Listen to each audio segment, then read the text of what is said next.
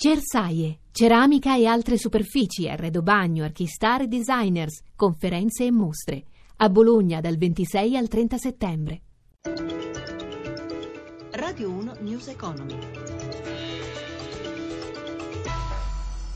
diciassette e trentadue, buon pomeriggio da Massimo Giacomini. Borse europee in rialzo dopo l'apertura positiva di Wall Street. Fra poco ci collegheremo con la redazione di Milano per la chiusura dei mercati. E a proposito di Europa, la Commissione ha proposto le nuove misure di esecuzione per l'abolizione del roaming telefonico previsto per giugno. Vengono esclusi limiti di tempo per le chiamate dall'estero. L'approvazione finale del nuovo sistema è attesa per il quindici dicembre, ma sentiamo Giuseppe Di Marco. La proposta iniziale pre- Vedeva chiamate gratuite dall'estero per novanta giorni, per un massimo di trenta giorni consecutivi. Il nuovo approccio invece prevede l'abolizione di ogni limite di giorni per il roaming gratuito. Dunque dal prossimo quindici giugno non ci sarà nessun costo aggiuntivo per chiamate, sms e connessione effettuata all'estero. La Commissione ha introdotto anche un meccanismo per tutelare le compagnie telefoniche dagli abusi. Gli utenti infatti potrebbero acquistare le schede SIM all'estero, in paesi dove le tariffe sono basse, come l'Estonia, per poi utilizzarle nei paesi con tariffe più alte, come la Germania. Così verrà considerato un abuso utilizzare una scheda quasi esclusivamente per il roaming o l'uso di più carte SIM in roaming da parte della stessa persona. Ogni utente avrà uno stato di riferimento, che sarà o quello di residenza o quello con cui ha legami stabili, un principio quest'ultimo valido ad esempio per i lavoratori transfrontalieri o gli studenti Erasmus. Gli operatori di telefonia, se vedranno messo a rischio il proprio modello di business, potranno rivolgersi al garante nazionale per le telecomunicazioni ed imporre nuovamente il roaming a pagamento, con un tetto massimo pari a quattro centesimi al minuto per le chiamate, un centesimo per gli sms e zero virgola ottantacinque centesimi per megabyte.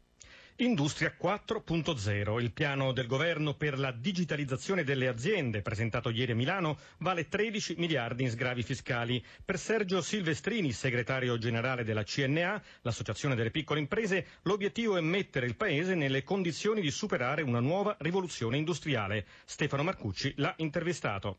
Le associazioni hanno una capacità di contatto, mediamente, particolarmente significativa. Un aiuto potentissimo alla distribuzione delle informazioni, considerando che alla fine la sfida vincente sarà solo quella che vedrà coinvolgibili le centinaia di migliaia di microimprenditori, piccoli imprenditori, medi imprenditori. E questa è la, forse la difficoltà maggiore che abbiamo. Ecco, quale può essere l'impatto di, questa, di questo piano del governo sulle piccole le imprese? È una sfida per tutti noi, per il paese, per il governo, per le imprese, soprattutto per le piccole. Io posso solo dire che le nostre imprese non vogliono arrivare impreparate all'appuntamento del grande cambiamento storico. Siamo all'interno veramente della quarta rivoluzione industriale. Le nostre imprese devono essere aiutate in questa direzione. Di questo pacchetto che il governo ha presentato, qual è l'intervento che vi sembra più utile in questo momento? L'iperammortamento è certamente la questione più importante, perché è automatica, sta dando buoni risultati già oggi, diciamo la scelta migliore. Manca qualcosa in questo piano? No, non manca nulla, va realizzato, va realizzato, i tempi non saranno così brevi ovviamente, dobbiamo, avere, dobbiamo cominciare subito a camminare per correre nel medio periodo. È un processo lunghissimo ma che ridefinirà il paradigma dello sviluppo italiano. Sono le diciassette e trentacinque minuti, andiamo alla chiusura delle borse europee, oggi sostenute dal rinvio del rialzo dei tassi da parte della Federal Reserve. Dalla redazione di Milano, Paolo Gila. Buonasera da Milano. Tutta la seduta è stata positiva per Piazza Affari e per gli altri mercati azionari europei, che hanno tonificato nel pomeriggio i guadagni grazie all'apertura positiva di Wall Street, che ora manifesta però qualche incertezza dopo la pubblicazione di alcuni dati che testimoniano un certo rallentamento dell'economia a stelle e strisce. Il Dow Jones ora segna un progresso dello zero virgola sessantacinque per cento, in linea anche Anche il Nasdaq più zero virgola sessantaquattro. Milano chiude a più uno virgola settantasei per cento dopo aver toccato durante il pomeriggio un progresso superiore ai due punti percentuali, livello oltre il quale si mantengono Francoforte e Parigi rispettivamente a più due virgola ventotto e più due virgola ventisette per cento. Fanalino di coda, ma si fa per dire, perché Londra manifesta pur sempre un guadagno vistoso più uno virgola dodici per cento.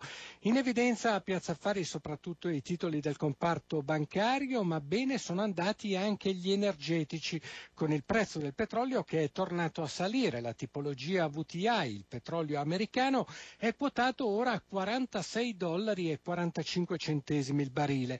Il titolo migliore del listino a Piazza Affari è stato Saipem, più cinque per cento, bene però anche Enel e Eni con progressi tra il tre e il due per cento. Per quanto riguarda i titoli di Stato, lo spread è sceso a centoventicinque punti base ed è calato anche il rendimento dei B T P a dieci anni all'uno virgola ventuno per cento.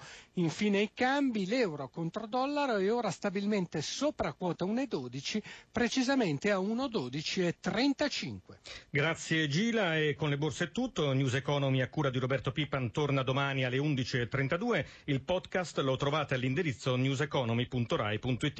Regia Mauro Zarinotto, da Massimo Giacomini. Buon proseguimento all'ascolto su Rai Radio uno. Radio uno News Economy.